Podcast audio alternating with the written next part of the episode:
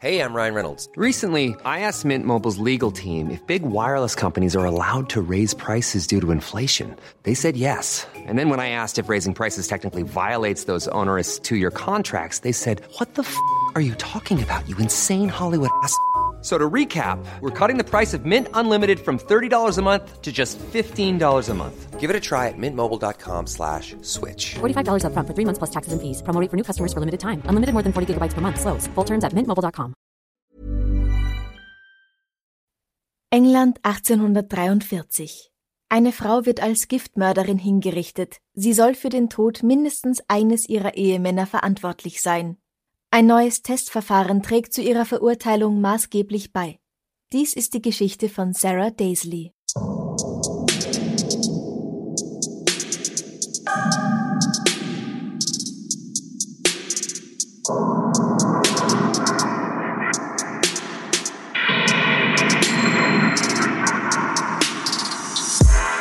Servus, Christi, herzlich willkommen bei Darf's ein bisschen Mord sein? Dein Podcast zum Thema wahre Verbrechen. Mein Name ist Franziska Singer. Und ich bin Amrei Baumgartel. Amra, ich weiß, ich habe sich aussuchen lassen, wo es hingehen soll diese Ja. Woche. Das klingt nicht nach dem, was ich mir ausgesucht habe. Aber weil wir uns die letzten Male mit Morden an Frauen beschäftigt haben, hätte uns der Fall, den ich eigentlich machen wollte, du hast eben Süden gewünscht und etwas Ungelöstes. Mhm.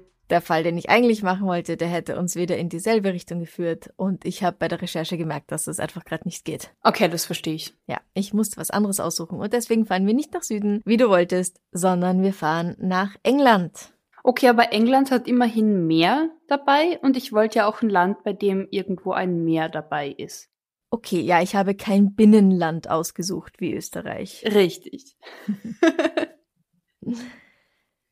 Sarah Reynolds wird 1815 oder 1819 in der Gegend von Potton in Bedfordshire geboren. Wir bleiben mal dabei, dass sie 1815 geboren wird, weil das mit einigen Zeitungsartikeln aus der Zeit übereinstimmt. Oft wird aber geschrieben, dass sie 1819 zur Welt kommt. Man weiß es nicht sicher. Sie ist die Tochter von Anne Reynolds und ihrem Mann Philip, dem Barbier der Stadt. Wobei Stadt nach heutigen Maßstäben eine furchtbare Übertreibung ist. Potton hat heute weniger als 5000 Einwohner und die Zahl der 5000 hat es damals auch bei weitem nicht überschritten. Ein Städtchen. Potton liegt etwa 16 Kilometer östlich von Bedford und 70 Kilometer nördlich vom Stadtzentrum von London. 1825 wird Sarahs Vater Philip in den Kerker geworfen, weil er seine Schulden nicht bezahlen kann. Bald darauf stirbt er. Ihre Mutter Anne ist danach nicht die trauernde Witwe, die sich die Gesellschaft wünscht, sondern sie geht Beziehungen mit mehreren Männern ein, heißt es. Das wird natürlich zu dieser Zeit noch weniger gern gesehen als heute, wobei heute auch viele noch diese Dame dann schief anschauen würden. Oh ja. Aber ich denke mir, dass sie das nicht zum Vergnügen getan haben wird, sondern weil sie als alleinstehende Mutter ihr Kind oder ihre Kinder, ich weiß nicht, ob sie nur Sarah hat oder ob sie noch mehrere Kinder hat, jedenfalls, die muss sie irgendwie durchbringen und diese Männer werden ihr Geld gegeben haben oder für sie gesorgt haben. Potenzielle neue Partner. Oder zumindest gut zahlende stündliche Partner. Offenbar, man weiß Ja. es nicht. Ja. Sarah wächst zu einer schönen jungen Frau heran mit langem kastanienbraunem Haar und großen braunen Augen. Sie hat viele Verehrer und es wird ihr nachgesagt, dass sie, ebenso wie ihre Mutter, öfter mal den Partner wechselt. Ja, so what? 1835, da ist Sarah gerade noch 19 Jahre alt, heiratet sie einen jungen Mann in ihrem Alter. Simeon Mead kommt aus Tadlow, einem Dorf in der Nähe.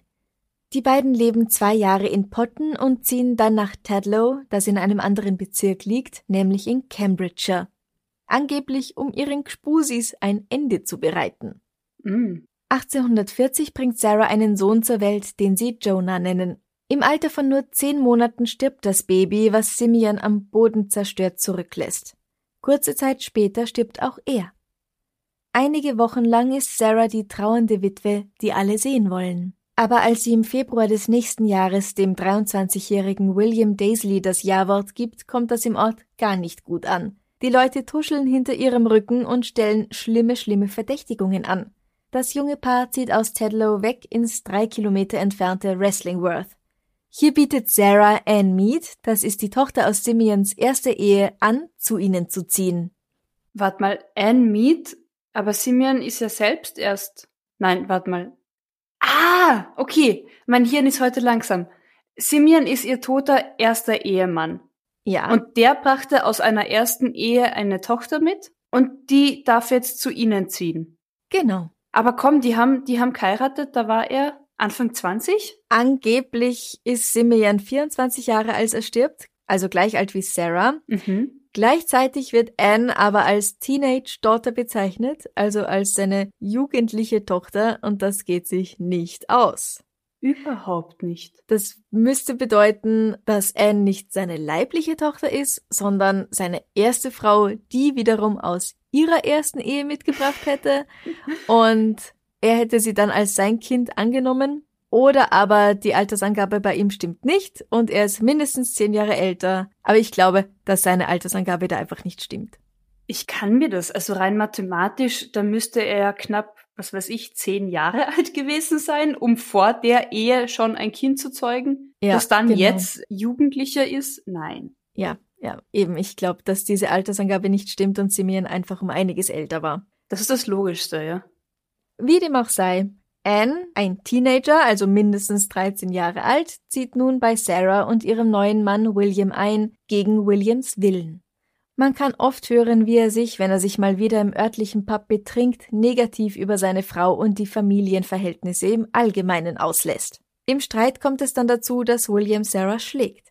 Die hat auch während ihrer zweiten Ehe zumindest ein geheimes Gspusi, einen Liebhaber, dem sie davon erzählt und dem sie sagt, dass sie jeden umbringen würde, der sie schlägt. Einige Tage später bekommt William starke Bauchschmerzen und beginnt sich häufig zu erbrechen. Der Arzt kommt vorbei, um ihm Pillen zu geben, die ihn bald dazu bringen, dass es ihm wieder besser geht. Sarah geht nun in den nächsten Tagen häufig zu dem Doktor, um wieder neue Pillen für ihren kranken Ehemann zu holen, Einmal wird sie von einer Frau im Dorf dabei beobachtet, wie sie die Pillen, die sie beim Arzt holt, auf dem Weg nach Hause wegwirft. Auf die Frage, was sie da tut, sagt sie, dass sie dem Arzt nicht vertraut, sondern stattdessen bei der örtlichen Heilerin Hilfe gesucht hat und sie will deren Medizin versuchen. Anne wiederum weiß später zu berichten, dass sie Sarah dabei sieht, wie die ihre eigenen Pillen rollt. Sie geht davon aus, dass sie die Pillen vom Arzt mit etwas Zucker neu formt, damit William sie lieber schlucken mag. Du kennst ja bestimmt aus Mary Poppins ein Löffelchen voll Zucker, bittere Medizin versüßt. Schmeckt das Leben Glas so gut? Oder irgendwie so. Ja, ja, genau. Genau. Zucker. Also Mhm. ein weißes Pulverchen. Ja, Ich habe da so eine Assoziation, die jetzt nicht wirklich was mit einer Kochzutat zu tun hat. schauen wir mal.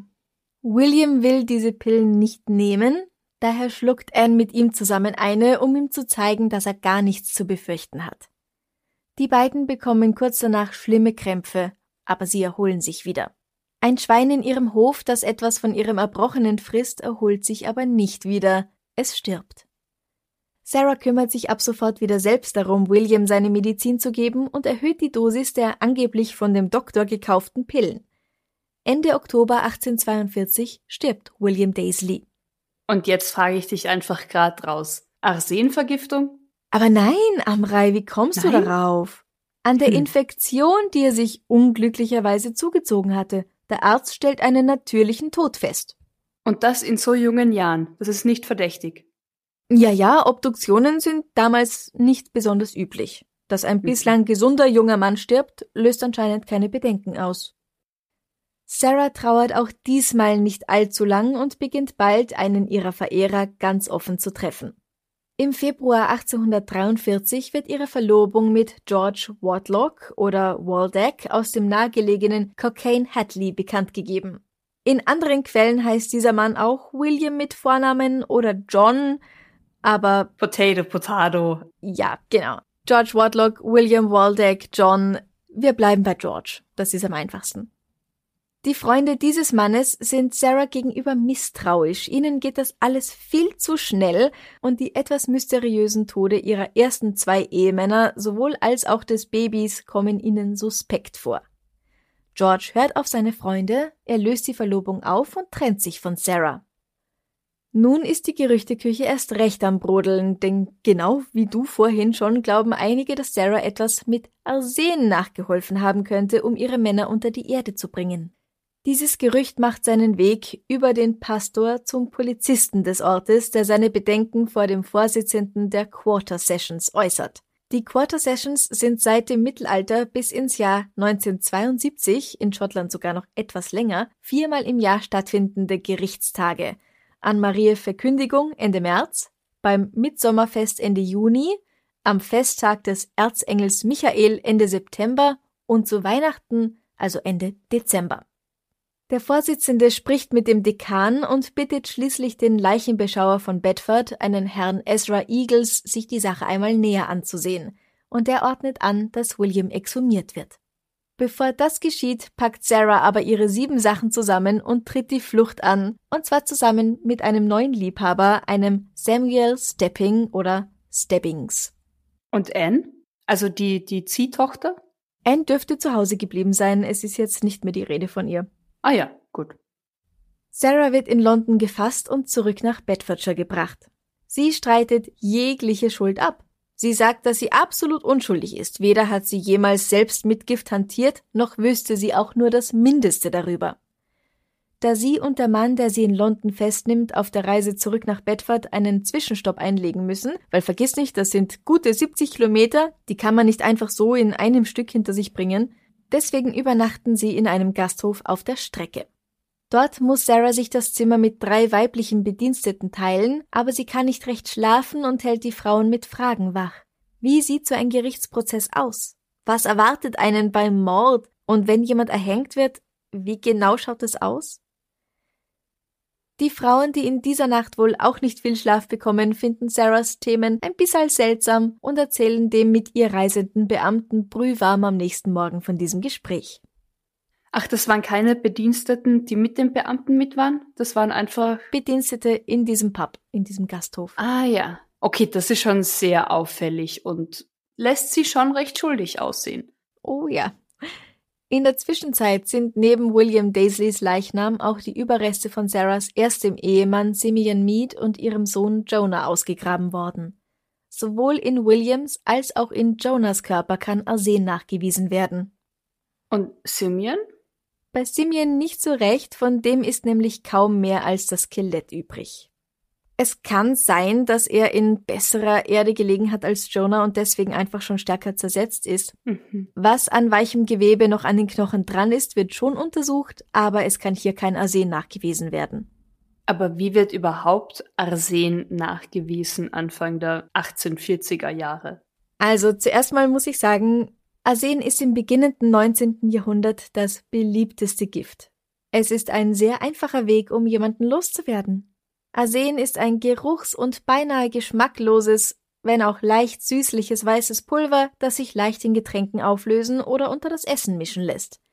Die Symptome einer Arsenvergiftung sind außerdem denen der Ruhr- oder Dysenterie und anderen Magen-Darm-Krankheiten ähnlich, also kolikartige Bauchschmerzen, Magenkrämpfe, Erbrechen, starker Durchfall und so weiter. Arsen ist damals auch noch einfach so in Apotheken erhältlich. Ja, als Fliegengift, oder? Unter anderem, genau. Zu Sarahs großem Unglück hat allerdings ein paar Jahre zuvor ein britischer Chemiker einen Test entwickelt, um Arsen auch noch in geringen Mengen in Leichen nachzuweisen. 1836 stößt James Marsh bei seinen Experimenten nämlich auf eine Methode zum Nachweis von Arsen in Materialmischungen. Diese Marsche Probe kann in einem Mordopfer sogar Jahre später noch eine Spur von nur einem Mygramm Arsen nachweisen. Für diesen Nachweis erhält er sogar die Goldmedaille der Royal Society of Arts und danach wird Arsen langsam immer unbeliebter. 1851 bringt das britische Parlament schließlich den Arsenic Act heraus.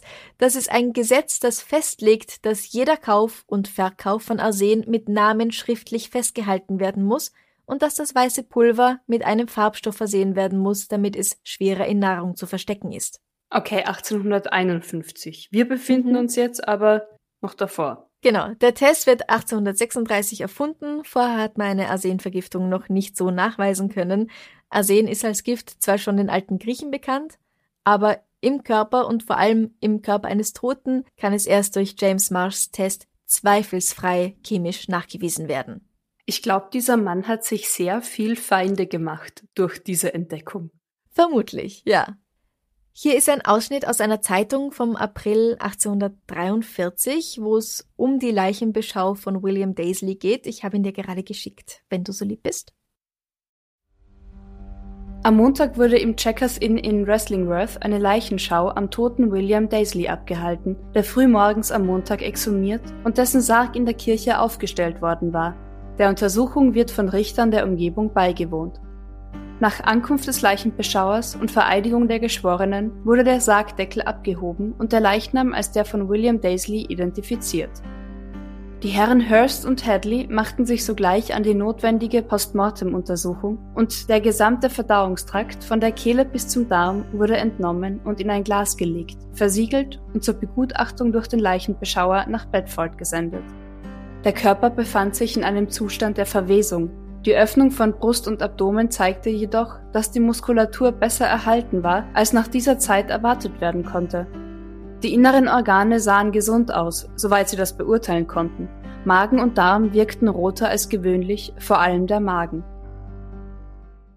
Schließlich wird in Bedford die Marsche Probe durchgeführt, um eine Arsenvergiftung nachzuweisen. Dieser Test sieht folgendermaßen aus und bitte, ich bin keine Chemikerin, wenn das nicht hundertprozentig korrekt ist, müssen wir alle damit leben und überhaupt, do not try this at home, please. ja, nie. Einem Teil des in Wasser gelösten vergifteten Gewebes oder der Körperflüssigkeit wird eine kleine Menge Schwefelsäure zugemengt und dann Zink hinzugefügt. Wenn Arsen dabei ist, entsteht hier, wenn man das Ganze anzündet, Arsenwasserstoff. Wenn man nun ein Stück Glas oder Porzellan über diese Flamme hält, bildet sich darauf ein sogenannter Arsenspiegel, das ist also das Arsenik, das man schlussendlich nachweisen kann. So wird es in einem Zeitungsartikel von damals erklärt. Aber es klingt nach einem super Schulexperiment. Ich weiß, ja, du sagst, mach das nicht zu Hause. Ja, ein bisschen giftig. War verlockend. Okay, mhm. machen wir weiter. Und so wird schließlich klar, dass William tatsächlich an einer Arsenikvergiftung gestorben ist. Dass diese Marscheprobe existiert, hat sich noch nicht überall herumgesprochen und daher hat Sarah sich wohl in Sicherheit gewogen. Schließlich hat es jahrhundertelang sehr gut funktioniert, jemanden damit mehr oder weniger unbemerkt aus dem Weg zu räumen. Hätten die Gerüchte über die selbstgerollten Pillen und ihre ungewöhnliche Promiskuität sich nicht so weit herumgesprochen, wäre sie vermutlich mit diesen Morden davongekommen. Aber da es nun mal so ist, wie es ist, landet Sarah Daisley erstmal im Gefängnis von Bedford. Du weißt, wie gern diese Zeitungen Mördern Spitznamen geben, und Sarah bekommt auch einen. Von der lokalen Presse wird sie als weiblicher Blaubart bezeichnet. Hm. Im Gefängnis lernt Sarah lesen und schreiben und sie beginnt die Bibel zu lesen. Ich nehme mal an, das ist das einzige Buch, das sie dort überhaupt bekommen kann. Ziemlich sicher, ja. Sie hält sich von den anderen Gefangenen fern und spricht eigentlich nur mit dem Geistlichen und den im Gefängnis angestellten Matronen. Sie gesteht aber niemandem davon ihre Tat. Im Gegenteil, wenn die Sprache darauf kommt, beharrt sie darauf, unschuldig zu sein. Es ist jetzt 1843. Seit einigen Jahren haben Gefangene in England das Recht auf Rechtsbeistand und Sarah wird ein Mr. O'Malley als Verteidiger zur Seite gestellt. Er sagt klipp und klar, dass Sarah niemanden töten wollte. Das Arsen in den Pillen wäre ein blödes Versehen gewesen, ein Unfall. Das hält allerdings niemand so recht für glaubwürdig. Es widerspricht auch ihrer ersten Aussage, wonach William Daisley ihren ersten Ehemann Simeon und ihren kleinen Sohn vergiftet hätte, um Sarah ganz für sich allein haben zu können. Als sie dahinter kam, was William Furchtbares getan hat, hätte sie sich dazu entschlossen, ihn auf dieselbe Weise zu töten. Es sei also ein perfider Plan gewesen, um Rache zu nehmen. Weil sie aber für den Mord an William vor Gericht kommt, ist es in Wahrheit ganz egal, ob jetzt er oder sie die beiden anderen vergiftet hat. Sie sind alle drei tot. Ja. Sie bietet dann auch noch eine andere Version an, in der sie behauptet, dass William selbst aus Versehen dieses Gift zu sich genommen hat. Ach komm, das ist wieder das gleiche Schema. Wenn, hm. dann bleib doch bitte bei einer Geschichte. Schmück die gern aus, mach sie emotional, erinnere dich an Kleinigkeiten, die eigentlich nie geschehen sind. Aber weißt du, bleib einfach bei einer Linie. Weil spätestens, wenn man dann springt und sagt, ach so, das war's ja doch nicht. Ach doch, ja, ja, er ist schuld. Naja, schon, aber es war eh nur ein Unfall, also niemand ist schuld. Wie, Ja. wie will man da noch jemanden glauben? Ja, richtig. Es ist, Wobei ich ja dafür bin, wenn du's warst, dann verstrick dich bitte in möglichst vielen verschiedenen Geschichten. ja, oh Gott. ja, aber du hast doch gerade gesagt das. Wie Genau. geht sich das denn aus? I- Dann ja, fährt man ordentlich ein und dann bekommt man die verdiente Strafe. Richtig, aber, ja, aber natürlich, wenn man gern als unschuldig gelten möchte Es und ist unklug. möchte, dann sollte man sich's überlegen. Aber du hast gerade gesagt, sie ist nur für, den, nur für den Mord an William angeklagt. Mhm. Aber bei ihrem eigenen Kind aus erster Ehe wurde ja auch Arsen nachgewiesen. Genau. Also bei Simeon kann man das ja nicht mehr so gut feststellen, weil der schon zu stark verwest ist. Und es ist sicherer, sie nur für den Mord an ihrem zweiten Ehemann anzuklagen, als da mit den anderen Toten noch so ein Fass aufzumachen, wo man nicht so starke Beweise hat. Mhm. Man behält den Fall vom vergifteten Jonah aber in der Hinterhand, denn wenn sie für den Mord an William nicht verurteilt werden sollte, dann könnte man immer noch diese Klage getrennt davon verhandeln. Ah ja, okay. Und wenn man mit beiden gleichzeitig hingeht, dann hat man nachher keine Chance, den anderen auch noch getrennt davon zu behandeln. Am 22. Juli 1843 steht Sarah zum ersten Mal vor Gericht. Zwei Apotheker können sie identifizieren. Sie sind sicher, dass Sarah bei ihnen Arsen gekauft hat. Die Frau, die Sarah dabei beobachtet hat, wie sie die Pillen, die sie beim Doktor geholt hatte, entsorgt hat, sagt ebenfalls aus, genauso wie ihre Stieftochter Anne, die sie beim Rollen neuer Pillen beobachtet hat und die nach der Einnahme einer davon ja große Qualen erlitten hatte. Ihr ehemaliger Verlobter George erzählt dem Vorsitzenden, dass Sarah ihm gesagt habe, dass sie denjenigen Mann, der sie schlägt, töten würde und dass sie das nach einem heftigen Streit mit William zu ihm gesagt habe.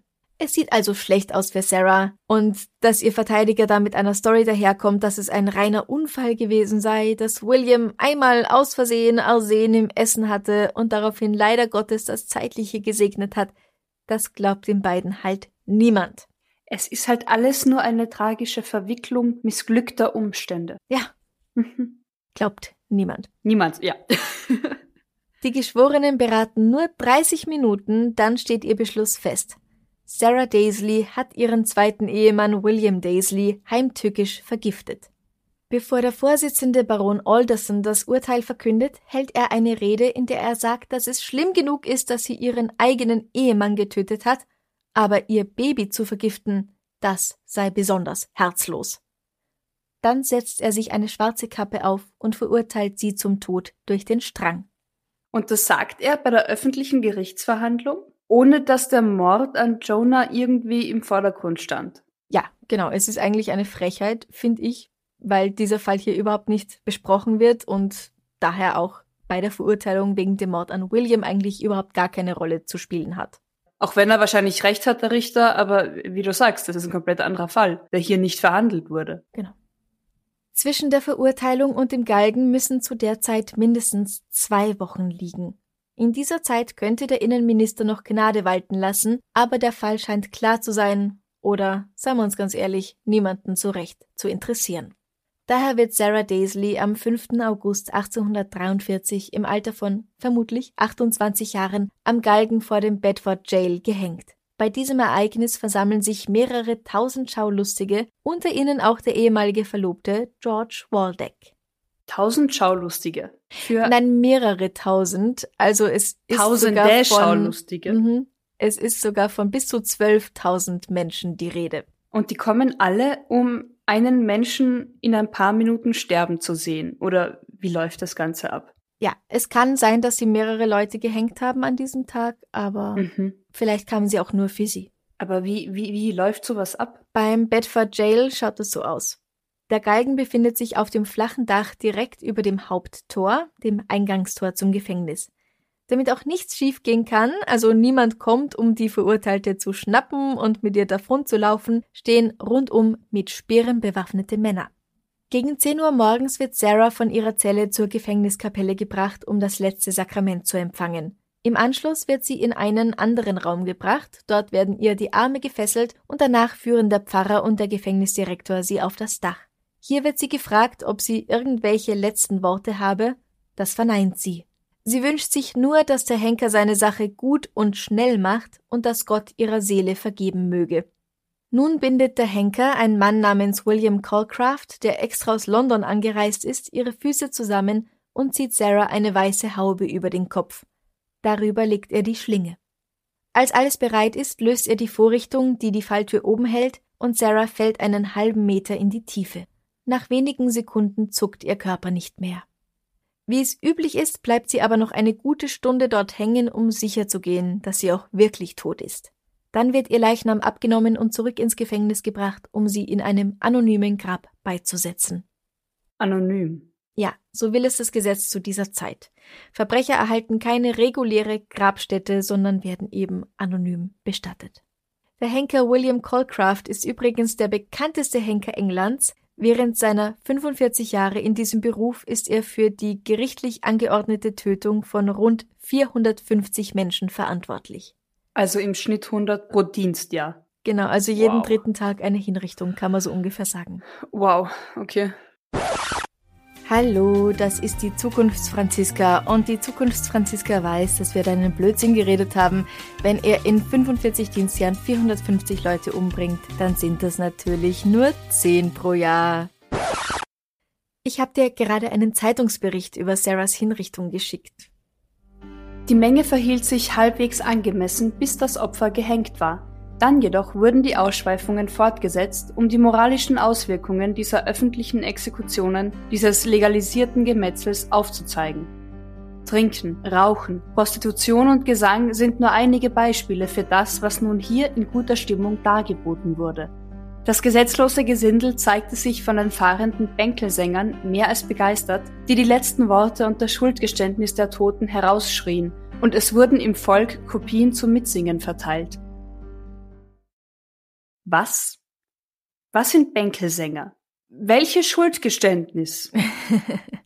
Also Bänkelsänger sind fahrende Sänger, die von Ort zu Ort reisen und Moritaten vor allem singen. Also Moritat kommt wieder wahrscheinlich von Mordtat oder auch Moralität. Und das sind halt so schaurige Lieder, wo es darum geht, wer wen wie umgebracht hat. Also ein bisschen sowas wie ein True Crime Podcast, nur eben in gesungener Form. Und nicht ganz so romantisch wie Minnegesang. ja. genau. Also Bänkelsänger sind halt auch so im 18., 19. Jahrhundert ganz groß und Minnegesang ist da schon längst wieder out. Leider. Was war das andere? Das Schuldgeständnis. Ich dachte, sie sagt, sie sei unschuldig. Dieser Artikel, der nimmt da ja eine sehr klare Stellung ein, wie der, der das geschrieben hat, das so findet. Nämlich nicht sehr gut. Genau. Und schließt damit, dass das Geständnis und die letzten Worte, die da gesungen und gegrölt werden, frei erfunden sind, weil Sarah, wie wir wissen, weder ihre Schuld gestanden noch irgendwelche großen letzten Worte hatte, die sie der Welt unbedingt mitteilen wollte. Gut, aber wieso machen die das dann? Ja, das ist so eine gängige Praxis zu dieser Zeit. Der Drucker im Ort hat schon ein paar Vorlagen, die er je nach Bedarf anpassen kann. So lässt sich einfach schnell ein bisschen Geld verdienen. So ist das halt. Leider ist keines der Lieder, die Sarah betreffen, überliefert, aber es gibt sehr viele Moritaten, die Mörder und Hinrichtungen besingen. Das kann man einfach mal auf YouTube eingeben und da findet sich einiges auch aus Österreich, zum Beispiel gesungen von Helmut Qualtinger. Und wir hatten das ja auch die Moritat ähm, zum Fall Hugo Schenk. Im Januar 2020 wird ein Souvenir von Sarahs Hinrichtung versteigert. Das kleine Schmuckstück oder der Schlüsselanhänger ist ein circa 2,5 Zentimeter großer Würfel mit einem Teil, der so ein bisschen raussteht, damit man ein Band durch das Loch darin ziehen kann oder einen Schlüsselring. Das ist eine Art Merchandise, von der ich persönlich noch nie gehört hatte. Aber im viktorianischen Zeitalter war das wohl ganz normal, nach einer Hinrichtung Party zu feiern und auch Erinnerungsstücke zu kaufen und halt, ja, zu verkaufen. Weil diese Anhänger allerdings so klein sind, sind heute nicht mehr viele davon erhalten. Dieses Stück, das an Sarah Daisleys Hinrichtung erinnert, hatte einen geschätzten Wert von 200 bis 300 Pfund, als es vor kurzem eben versteigert worden ist. Möchtest du raten, für wie viel Geld es tatsächlich unter den Hammer gekommen ist? In Pfund oder in Euro? Nein, nein, in Pfund. Ich habe das nicht umgerechnet. Ähm, ich sage jetzt einfach mal 7000. 7000 Pfund. Geschätzt auf Ja. 200 bis 300. Ja.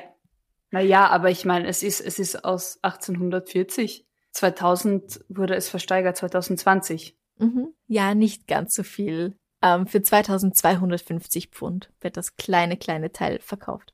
Gut, aber 200, zweieinhalb Zentimeter, das ist nicht viel. Nein. Das ist schon okay, ja? Hm. Zwischen 1840 und 1850 kommen in England übrigens 97 Frauen und 82 Männer vor Gericht, weil sie verdächtigt werden, jemanden vergiftet zu haben. Also man meint hier immer, Giftmord ist nur so eine Frauensache. Das stimmt halt nicht ganz.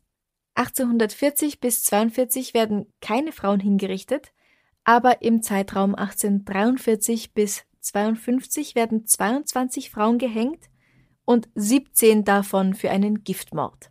Das führt dazu, dass ein Gesetz verabschiedet wird, damit nur noch erwachsene Männer Arsen kaufen dürfen. Was? Wo ist da die Logik? Die haben das nicht mitbekommen, dass auch 82 Männer jemanden vergiftet haben. On.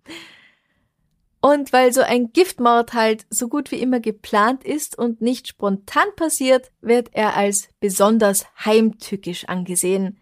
Dass eine Giftmörderin begnadigt wird, kommt daher im viktorianischen England so gut wie nie vor. Bevor eine Giftmörderin begnadigt wird, wird eher noch eine Frau begnadigt, die ihr eigenes Kind umgebracht hat. Was ja auch schon wirklich, egal welche Gründe sie hat, absolut geächtet wird. Aber Gift ist so die unterste Schiene. Aber weil man das spontan machen kann, genau. Ja, Gift im Affekt passiert wahrscheinlich so, kann ja fast nicht passieren, oder?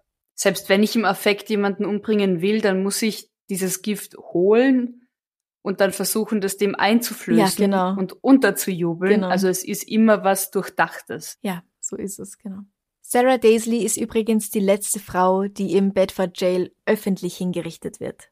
Es gibt danach schon noch Hinrichtungen, aber die sind privat. Da findet dann keine große Party mehr statt. Mit Souvenirs und Liedtexten. Genau, da darf niemand ja. mehr zusehen. Sie ist die letzte, bei der man das darf. Ich finde es ja trotzdem noch frech, dass sie für ihren Sohn, also für den Tod ihres Sohnes nicht zur Rechenschaft gezogen wurde. Sie kann nicht zweimal sterben. Nein, eh, aber ich so, weißt du, rein, rein vom Gefühl her, ich, ich kann es nicht erklären, aber ich, ich fände sein Sie Tod hat die hätte, höchste Strafe, ich weiß, was du meinst, aber sie hat die Mhm. höchste Strafe erhalten und dem Kind geht's nicht besser dadurch, dass sie dafür Das auch noch eine Verhandlung durchmachen. Ja, gut, rein von der Zeit. Genau, der Aufwand lohnt verurteilt. nicht.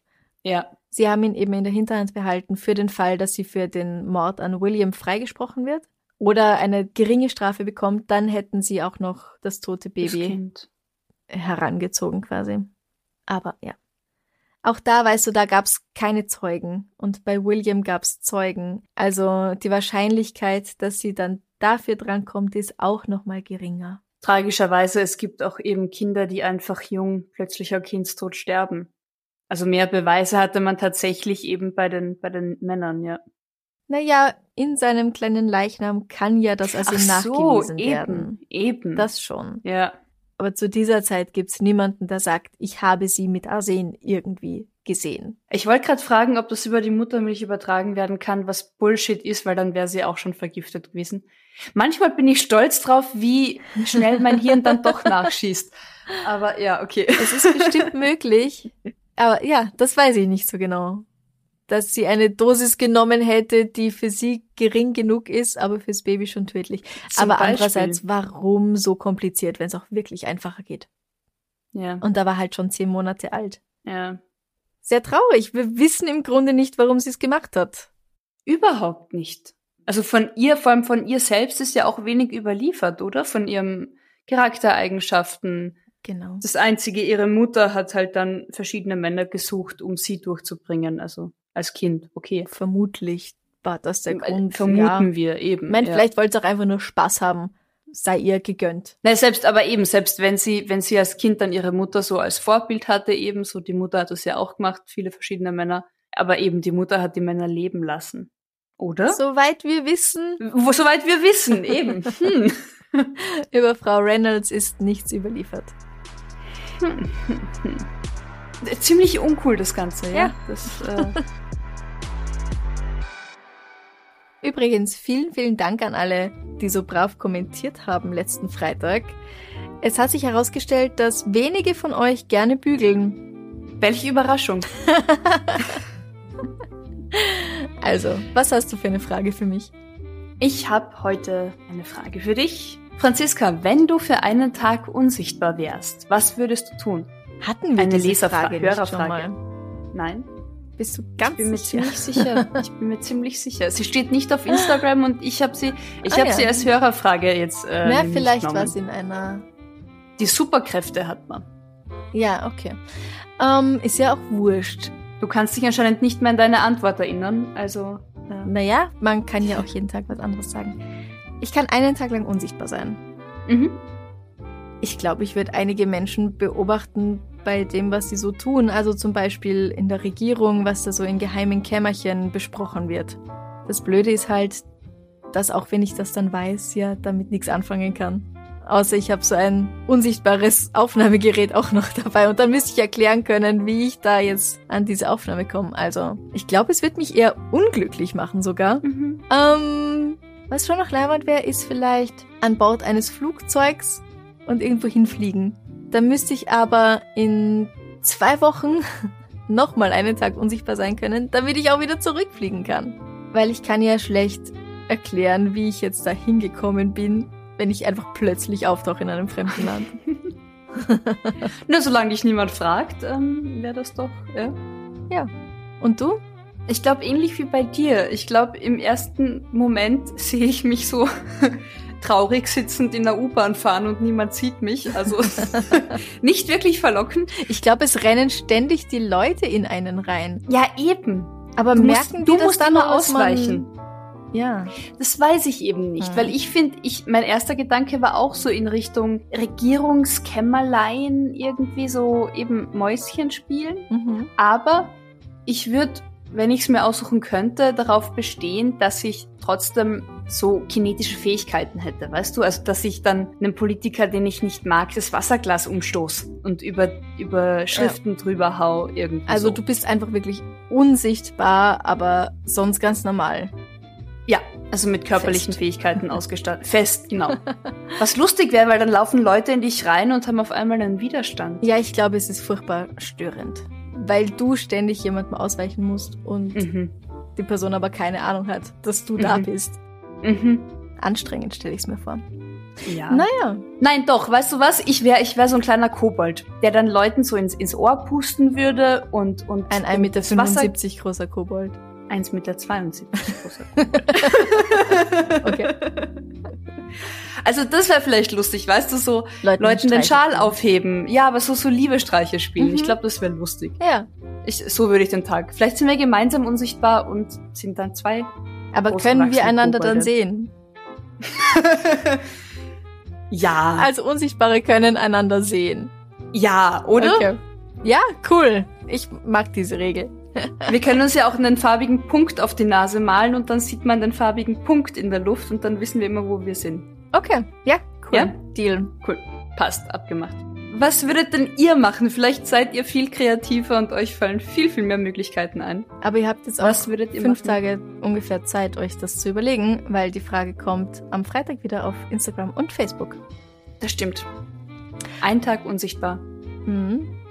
Wir haben heute wieder ein paar Komplizen, bei denen ich mich gern bedanken würde. Und zwar vielen Dank Werner W., Lena F., Markus B., Susanne D., Katrin H., Lena J., Herr Ralf, Niklas D.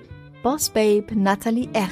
und Bettina S. Vielen, vielen Dank für eure Unterstützung via Steady. Das ist ganz, ganz großartig. Ihr seid leibern. Und ihr könnt natürlich diese Folge schon einen Tag früher hören als alle anderen. Dann noch einen wunderschönen Tag. Danke fürs Zuhören. Gesund bleiben. Bussi, Papa. Baba.